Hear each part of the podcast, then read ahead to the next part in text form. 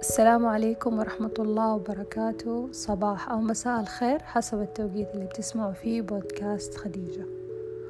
موضوعنا اليوم عن الأسباب أسباب التغير والرحيل المفاجئ لناس كانوا في يوم من الأيام قريبين مننا وحوالينا دائما يوجد في حياتنا كثير من الأقرباء والأصدقاء الذين تخلوا عنا والذين تغيرت معاملتهم لنا دون سبب يذكر ودون أن تكون لنا يد فيما حدث أو ذنب قمنا باقترافه.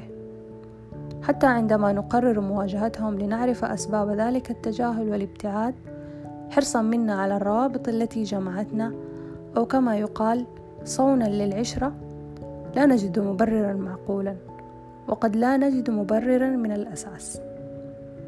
فنقتنع مع الوقت أن هذه اللحظة لم تعد كالسابق. ومن هذه اللحظة لم تعد هنالك دروب تجمعنا كالسابق. ولن تعود العلاقة ويعود الود كما كان. وحتى الآن أسباب ذلك التغير المفاجئ لا زالت مجهولة. لا أحد منا يعلم الأسباب الظاهرة لما حدث. لكن وراء ابتعادهم خير عظيم نجهله. فمن رحل عنا بمحض إرادته قدم لنا معروفا وكف عنا أذاه وشره. ربما الضرر في بقائهم وربما كانوا يحملون في قلوبهم عكس ما كنا نحمل.